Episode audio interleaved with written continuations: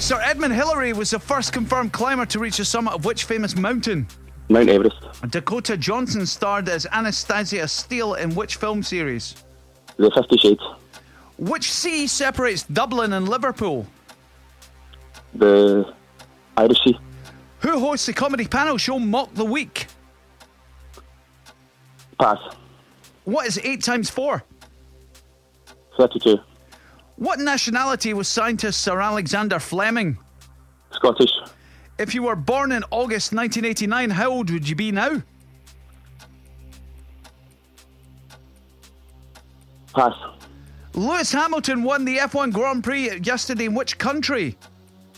Pass. In what year is the next scheduled UK general election? 2020. The Old Man of Storr is a famous landmark in which Scottish island? Ailsa Craig. Sky. right, let's. We had a lot of passes there. We didn't have enough time to go back to. Oh, the- the family watching the telly or something? They No, got Fiona ga- GFTV Fiona on gave in me the the back. first two. Oh, okay. I was going to say I didn't hear many voices.